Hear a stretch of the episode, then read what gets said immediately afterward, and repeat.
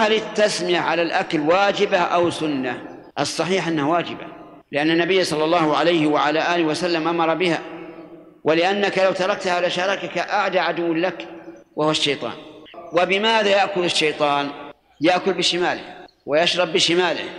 ولهذا نهى النبي صلى الله عليه وعلى آله وسلم عن الأكل بالشمال والشرب بالشمال وأخبر أن الشيطان يأكل بالشمال ويشرب بشماله. وإنه لمن المؤسف حقا.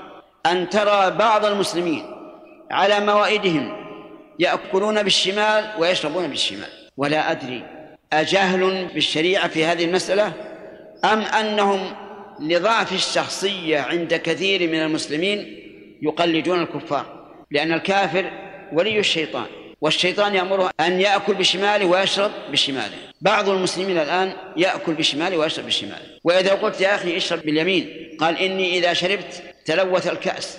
الله المستعان. وإذا تلوث ماذا يكون؟ ثم إن الكاسات الآن لكل واحد من الحاضرين كأس. النايلون هذا.